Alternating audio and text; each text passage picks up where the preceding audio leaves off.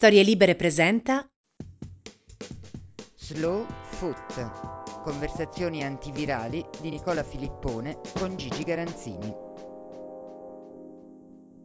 Con la ripresa della Bundesliga è tornato il cosiddetto calcio che conta, uno spettacolo atteso, surreale per molti aspetti, e questo era previsto, tecnicamente interessante magari, ma diverso da quello che avevamo lasciato sicuramente. Gigi, come ti è sembrato la prima giornata del campionato di Marte, per usare un passaggio del tuo pezzo uscito domenica sulla stampa? Eh, proprio così, sembrava, sembrava arrivare un po' da Marte, no, era una, una, una, cosa aliena, no? Ma innanzitutto per la cornice, perché appunto senza pubblico, perché questi pochi presenti, ovviamente tutti numerati, catalogati, distanziati, mascherati e finché ce n'è. Ma questa in fondo era la cornice.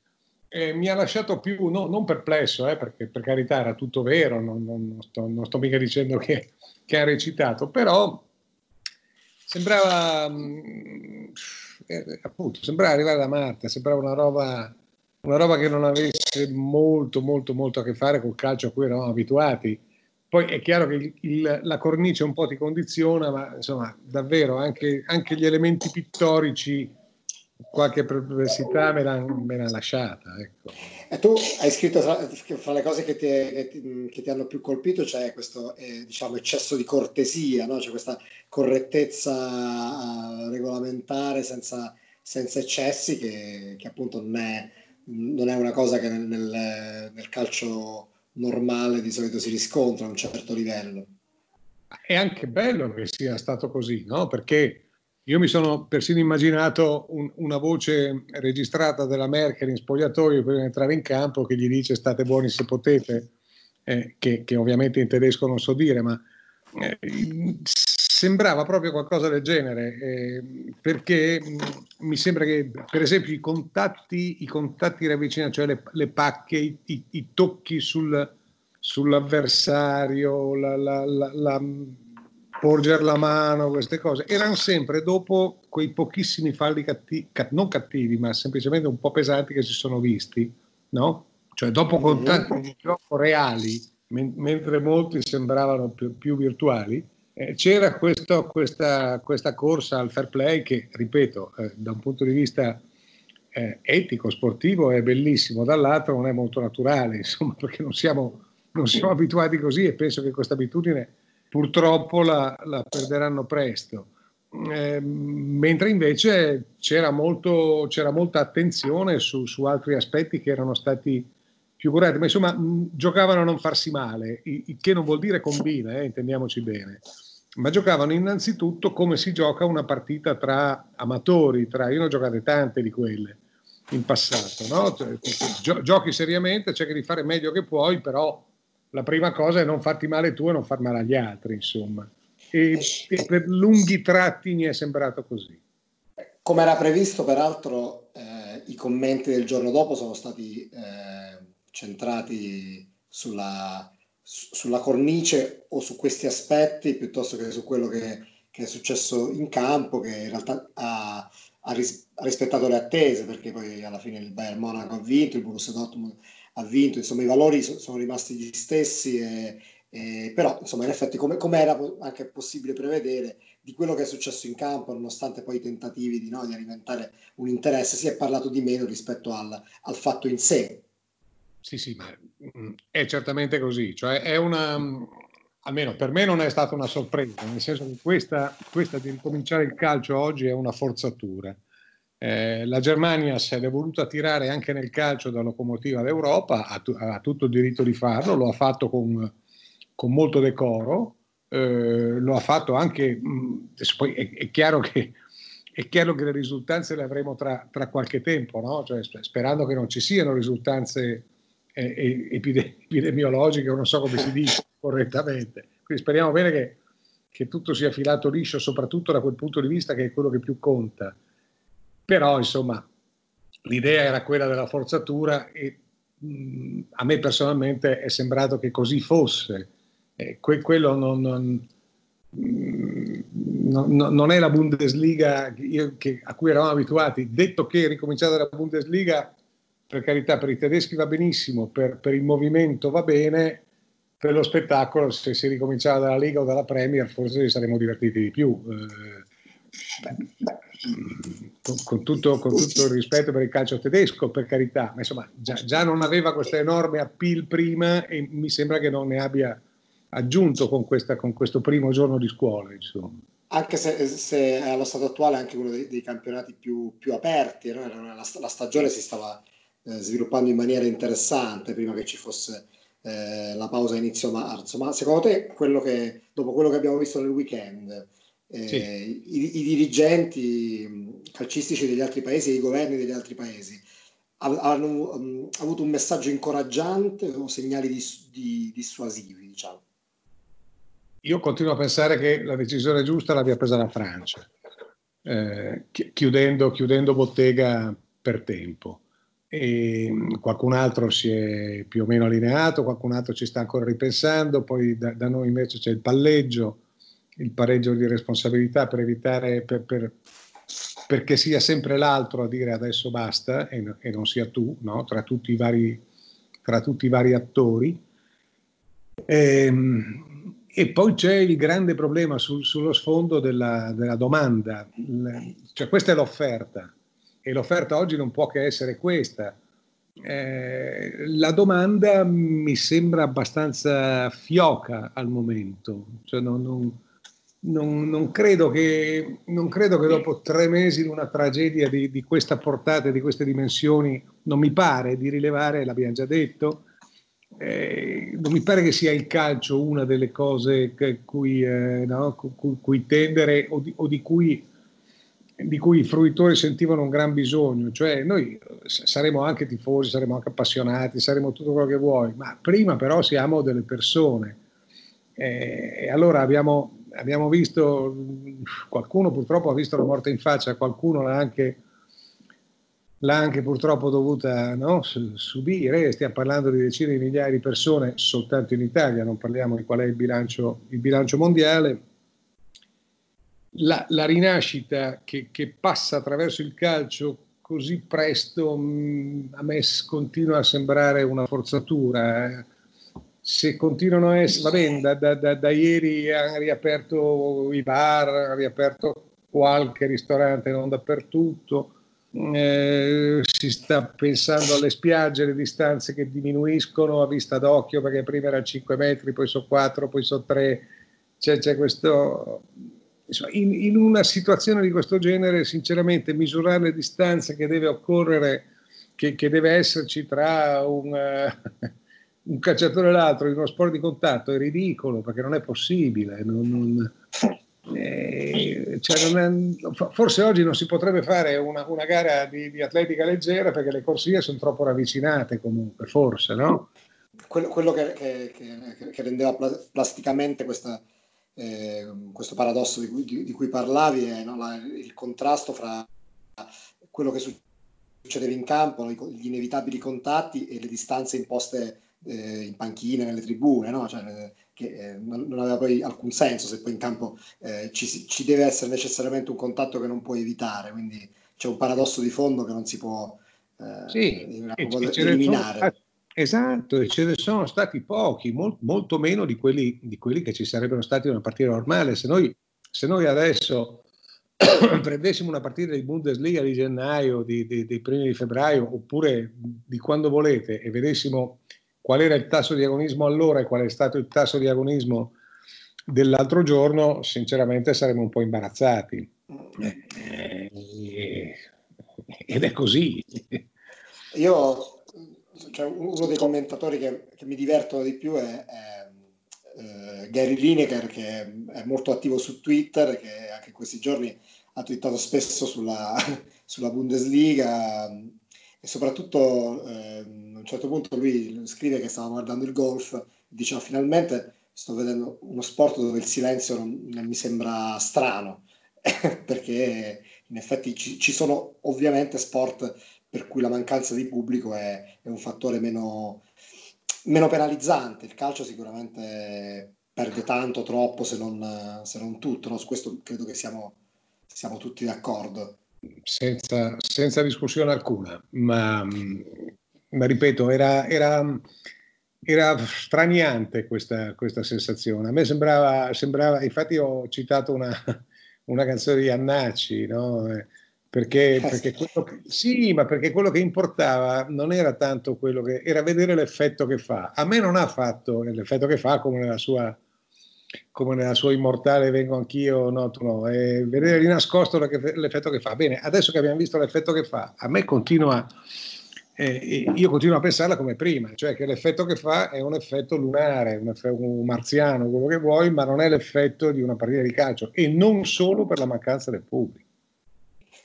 Penso che tu sia d'accordo con questa cosa, ma proprio perché tu citavi eh, Iannacci nel tuo pezzo, io ho pensato davvero che Iannacci e Beppe Viola su questa, su questa storia del calcio di questi giorni avrebbero potuto produrre qualcosa di, di molto divertente. Ah, no? ah, sì, ah, sicuro, ma questa, questa, questo sabato e domenica tedesco era una cosa che appunto Iannacci, Beppe Viola, ma per carità, ma Achille Campanile ma sto pensando a, a grandi scrittori dal taglio umoristico, eh, storici, ma anche oggi ne abbiamo, se avessero voluto esibirsi su questo, credo che, che so, il mio amico Michele Serra eh, ne, ne, avrebbe avute no? da, da, da, farci ri, ma non sghignazzare, perché poi in fondo c'è il rispetto, no? c'è il rispetto per, per per il fatto che ci hanno provato, hanno voluto provarci, hanno, hanno, fatto, hanno preso le cose seriamente, alla tedesca indubbiamente, hanno fatto 35 pagine di, di nuovo regolamento, no, non del gioco del calcio ovviamente, che vive sulle sue 17 regole e speriamo ci viva per sempre, però 35 pagine di istruzioni per l'uso, insomma. E, e le hanno rispettate, io credo, tutte, da, da, da, dalle esultanze, so, sì, un, un paio di, un paio di, di giocatori dell'Erta Berlino mi pare che siano andati un po' in là nei, nei festeggiamenti, no? Nel, sono un po' abbracciucchiati che, non, che questo non era, non era, previsto, non era contemplato, anzi era vivamente sconsigliato. C'è stato qualche sputacchio, si è visto, ma lì più che la colpa di chi sputa, secondo me è la colpa del regista che deve staccare prima, perché si vede benissimo.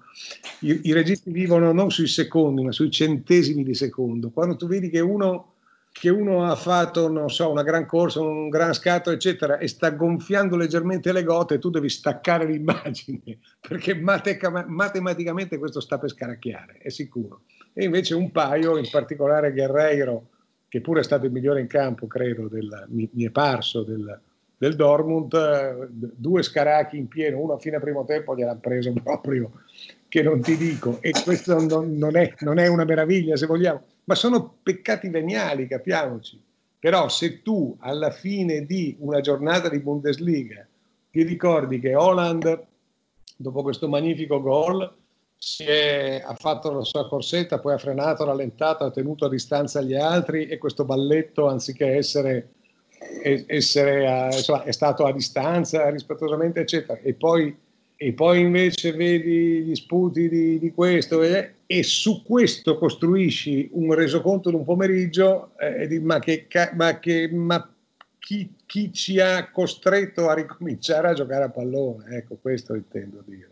Sì, sì era, era, era, molto faticoso appunto imbastire un, un, un, discorso tecnico, tant'è che io ho letto solo cose su Holland, perché era l'unico argomento tecnico che peraltro non era nemmeno una novità perché era già un, un giocatore che si era imposto prima, di cui si era eh. ampiamente parlato, però si è costruita tut, tutta la, la, eh, la, narrativa diciamo, della, del calcistica sulla, sulla, della giornata di Bundesliga era, era, attorno a questa figura di Holland, che era l'unica che un minimo riusciva a portare fuori dal, no, dal, dal discorso sul, sul, giocare o meno o, o giocare in queste condizioni, era l'unico elemento tecnico di che, che, avesse, che, avesse, rilievo e comunque anche con una forzatura, come ah, sì, ma, facevi notare.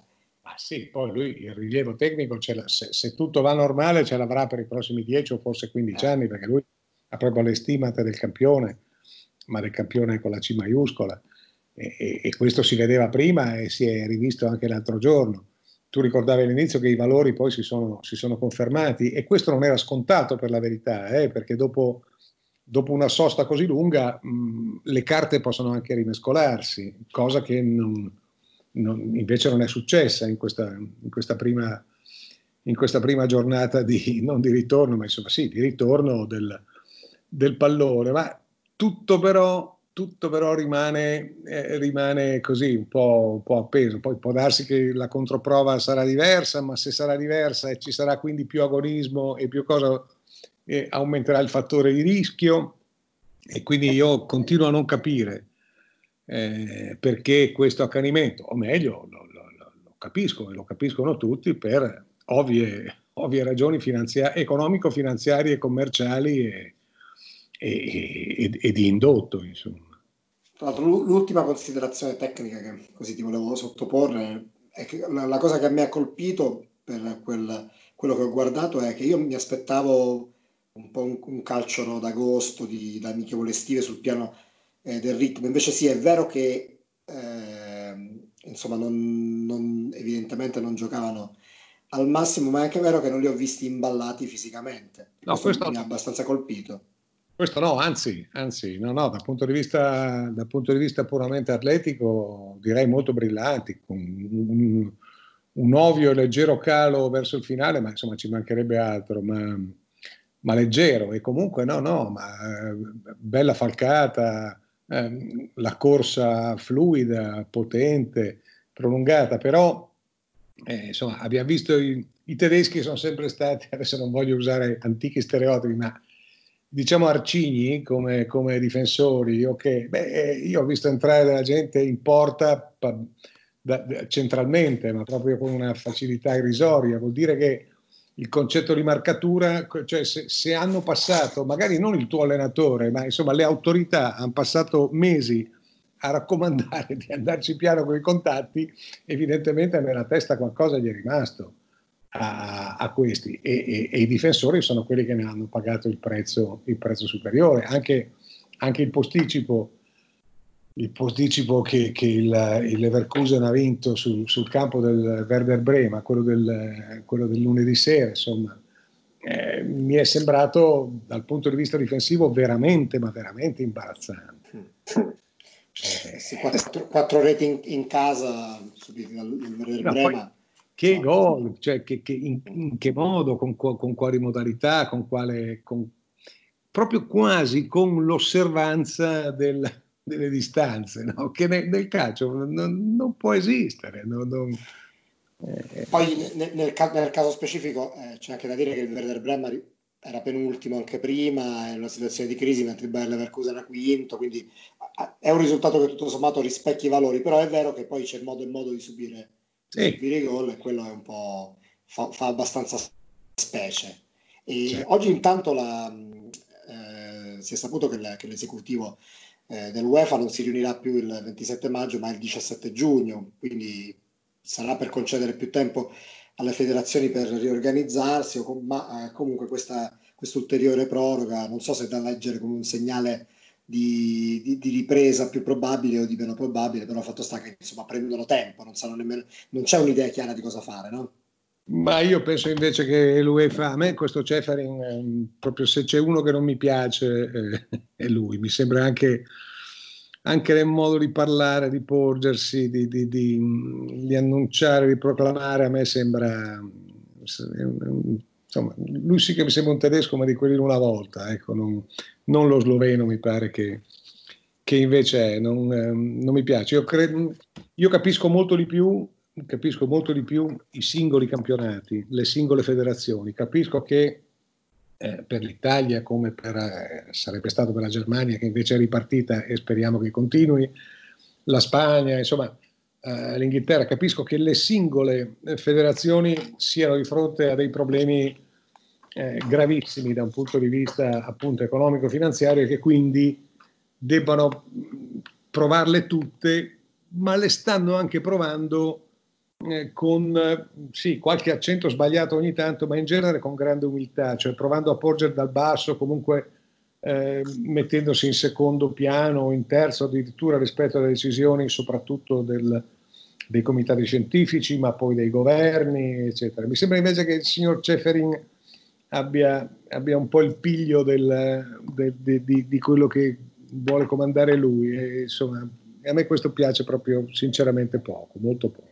Gigi, io penso che adesso sia il caso, abbiamo dedicato fin troppo tempo all'attualità, penso che sia il caso di tornare un, un po' indietro, perché poi peraltro il maggio è anche il mese, no? ci, ci, manca molto anche il fatto che il, mese, il maggio sia il mese delle finali di Coppa, questo ci sta mancando molto. Ah, questo sicuro, sicuro. Infatti, non potendo andare avanti perché non sappiamo se un avanti c'è, eh, torniamo pure indietro.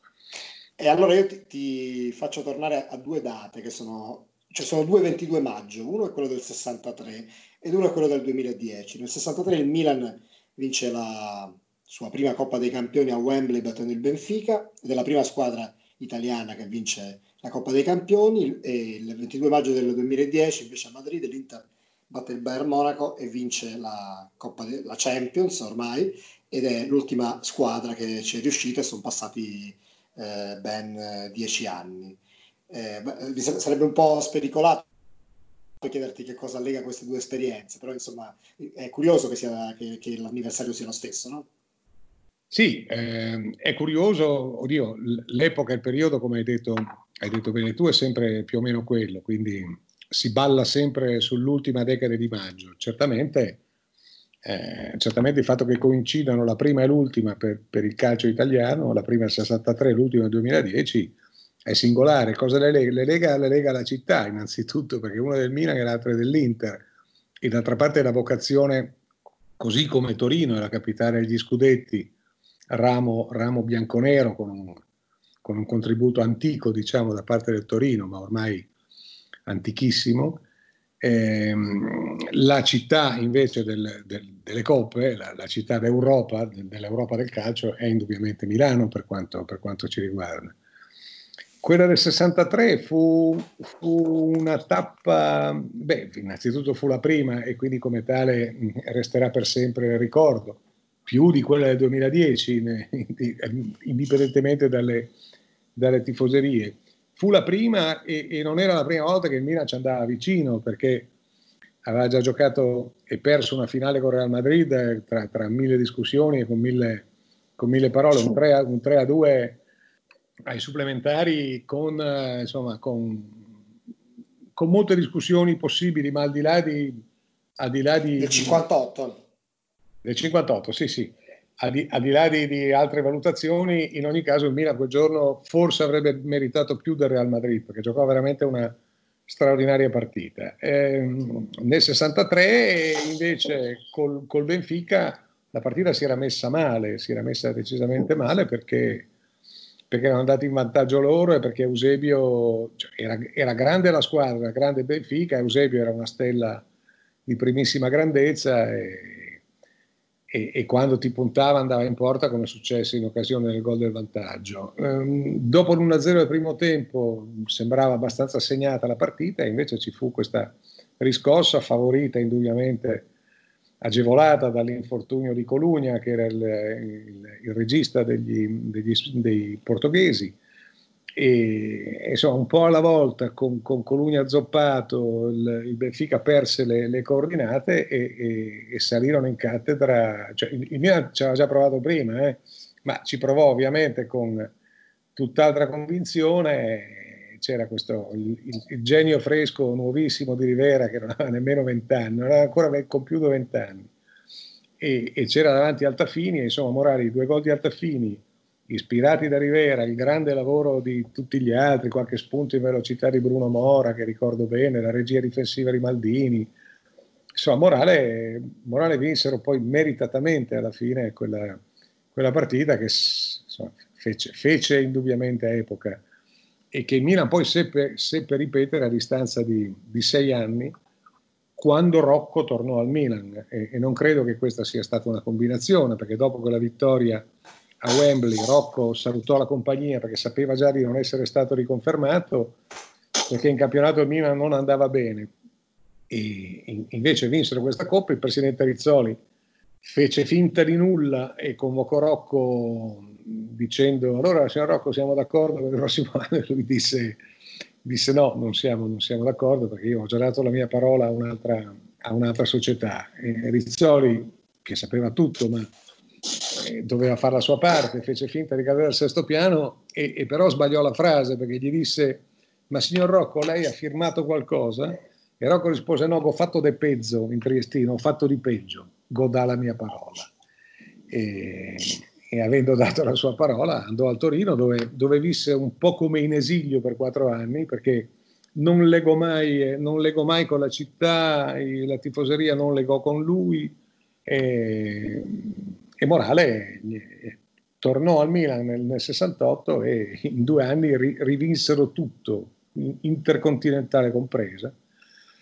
E, e, vabbè, e, quella è l'epopea di Rocco. Quella, quella, del 2010 è l'epopea di Moratti e di Murigno. A me piace più ricordare Moratti perché, perché insomma, era il suo quindicesimo anno di presidenza. Ormai eh, eh, di, di, Scudetti si era levato abbastanza la voglia perché ne aveva vinti non so più quanti consecutivi però era chiaro che era, quella la, la, era quello il grande sogno no, della sua presidenza, cioè quella di eguagliare, arrivare ad eguagliare il padre. E, e ce la fecero, ce la fecero con, con, con pieno merito quella, quella, volta, non tanto nella finale, sì, anche eh, per carità, nella finale al Bernabeu contro, contro il Bayern, ma prima ancora, soprattutto quando eliminarono, diciamo pure rocambolescamente, un grande Barcellona in, in semifinale. Mm. Diciamo che fra le due, fra le due, fra le due date, eh, fra, fra, le due vittorie, fra il 63 del Milan e il 2010 dell'Inter, eh, una analogia che mi, che mi, salta subito agli occhi è il fatto che in tutti e due i casi decise un centravanti straniero con una doppietta, Altafini nel primo caso e Milito nel secondo. In entrambi i casi si tratta di due centravanti di grande livello che tutto sommato sono, stato, sono stati abbastanza sottovalutati per quello che hanno fatto no? in carriera. Sì. Magari Altafini di più, però... Eh, eh, sì, sottovalutati tu, tutti e due. Mm eh, Milito, io credo che Milito avrebbe meritato una, una, una carriera e una celebrità superiore perché era, era un grande attaccante d'area, d'area, di rigore. Ha avuto comunque questa, questa enorme soddisfazione di, di, firmare con i suoi gol una finale di Coppa Campioni e, e, comunque di pesare come in tutto quello che l'Inter combinò quell'anno e, e negli anni adiacenti. Eh, Altafini, beh, Altafini era ancora di un'altra caratura, insomma, aveva, eh, aveva una classe superiore, aveva, aveva qualità straordinarie e, e, ogni tanto gli faceva difetto il temperamento, ma questo non gli ha impedito al Milan eh, per la gran parte della carriera e poi al Napoli e infine alla Juventus non gli ha impedito di segnare valanghe di gol mi pare che sia il terzo cannoniere italiano di tutti i tempi, no? perché Totti lo ha superato ed è arrivato alle spalle di Piola quando si è ritirato. Quindi mi pare di ricordare che c'è Piola come cannoniere italiano di, di, di tutti i tempi, poi c'è Totti e, e, e, Totti che mette in fila tutti quei nomi lì, qualcosa vorrà pur dire, e poi mi pare ci siano, forse c'è Nordal ancora e poi c'è Altafini, ma insomma Altafini ha segnato più di 200 gol in campionato e se pensiamo che ah, dunque lui è del 38, quindi lui nel 58 aveva 20 anni,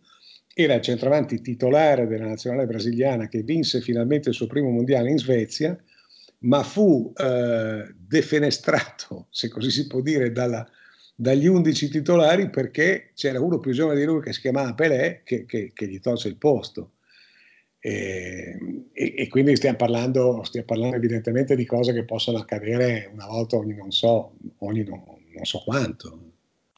Non, non, voglio, non mi permetterei mai di chiederti perché so che altrimenti sarebbe l'ultima puntata di Slow Food, cosa, c'è, cosa lega, cosa c'è in comune fra, fra Nereo Rocco, di, di, cui peraltro tu hai scritto qualche anno fa un, un libro fortunato e, e, e Murigno, non mi permetterei mai di chiederti una, un parallelismo, però ecco, quello che, che ti posso, su cui ti posso far riflettere è il fatto che forse sono due approcci molto diversi all'essere allenatore, no? anche figli di due epoche diverse, ma due persone con due insomma, caratteri, modi di fare, modi di essere agli antipodi.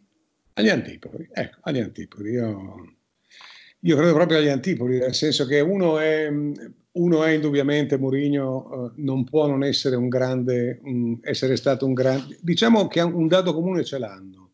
Il loro calcio, il, loro calcio il, il, il modo in cui giocavano le loro squadre non ha fatto epoca. eh, né, né, né, per l'uno né per l'altro. Nel senso che eh, semmai ha fatto più epoca forse quella, del, quella di Rocco, perché comunque Rocco era il, uno dei capostipiti, se non il capostipite del calcio all'italiana, nel senso del, del catenaccio, del difensivismo, della cosa. Poi questo non gli impediva di schierare tre attaccanti di ruolo in ogni sua squadra, Padova incluso, eh, quindi erano poi anche dei luoghi comuni e degli stereotipi, eh, però diciamo che non era la cifra di gioco eh, o, o, di innovazione l, la qualità principale dell'uno e tanto meno dell'altro, né di Rocco né tanto meno secondo me di Mourinho. Eh, dopodiché è ovvio che per arrivare a, a, a, traguardi così alti, che non è una singola Coppa dei Campioni, ma è, è tutta una carriera di, di, a, ad altissimo livello e comunque in, in crescendo, nel caso di Rocco mh, un po' meno, nel, nel caso di Mourinho, viste, viste le ultime stagioni, eh, credo che la, la, capacità di motivare fosse, fosse fondamentale. E poi lì eh, ovviamente i, i, metodi, ma le, anche le, le, culture erano diverse. Mourinho era un enorme motivatore eh, nel senso del martellamento ininterrotto, nel senso di riuscire a creare nei suoi anni migliori un ambiente assolutamente ma non compatto di più, e tutto questo invece in Rocco avveniva attraverso una diversa umanità, attraverso un approccio di un uomo che era nato comunque 50 anni prima e, e quindi che aveva tutto un altro tipo di educazione sua e, e, e che questo tipo di, di educazione eh, di, di, quegli anni aveva trasmesso anche nel suo modo di, di pensare e di applicare calcio. Gigi, nel 69 il Milan vince di nuovo la Coppa dei Campioni con Rocco e poi passano 16 anni prima che, che l'Italia eh, torni a vincerla con la, con la Juventus eh, nella purtroppo tristemente famosa serata dell'Eisel, quindi sono 16 anni. Adesso ne sono passati 10 dall'ultimo successo che è quello dell'Inter. Secondo te è, pro- è possibile che questo record negativo di 16 anni eh, eh, possa, possa diventare più lungo? Ma sai, questo, questo è difficile dirlo. Uh, un po' dipende anche da Ceferi, da quel, da quel signore di cui parlavamo prima, perché se davvero c'è questo accanimento terapeutico per cui le coppe vanno giocate ad ogni costo quest'estate, beh, quest'estate potrebbe anche essere una volta buona, perché è indubbio che la Juventus è, è abbastanza vicina ai vertici europei, secondo me, non, non solo secondo me, ma insomma non, non, è proprio ancora lì lì lì, ma ci è ma sarà un passo, a un metro, non so, non so a quanto, a un distanziamento no, per, ehm, che potrebbe essere da Covid. Eh, perché, perché, davvero è, è, è breve, ma, ma, c'è però, no? c'è, c'è quella, quella, distanza di rispetto ancora di fronte ad altre, ad altre squadre che si avvicendano magari, ma che comunque poi alla fine hanno sempre qualcosa in più. Io credo che quest'anno potrebbe essere la volta invece in cui queste distanze si annullano, perché, eh, perché il fatto di, se davvero sarà o, o, se davvero fosse così, il fatto di giocare una coppa eh, ravvicinata in, in, una maniera abnorme, quasi come fosse un torneo di tennis, nel giro di due o tre settimane, forse nemmeno più l'andata e ritorno, forse la partita secca, boh, hai visto mai che, che non possa essere la volta buona. Eh, se si perde questa occasione eventuale, molto eventuale, molto, molto, ipotetica per il momento, bah, non lo so poi come, come può andare a finire, perché, perché, poi il calcio che vedremo da, da settembre o da quando sarà in avanti sarà nel frattempo passato attraverso una inevitabile cura dimagrante e chissà quali saranno i valori di, di quando ripartirà, insomma. Perfetto Gigi, io evito accuratamente di ringraziarti, no? perché questo è il nostro, il nostro, accordo e l'impegno è quello di, di sentirci tra pochissimi giorni di nuovo. Tu sai dove e come trovarmi. Perfetto, a prestissimo. Ciao Gigi. Ciao.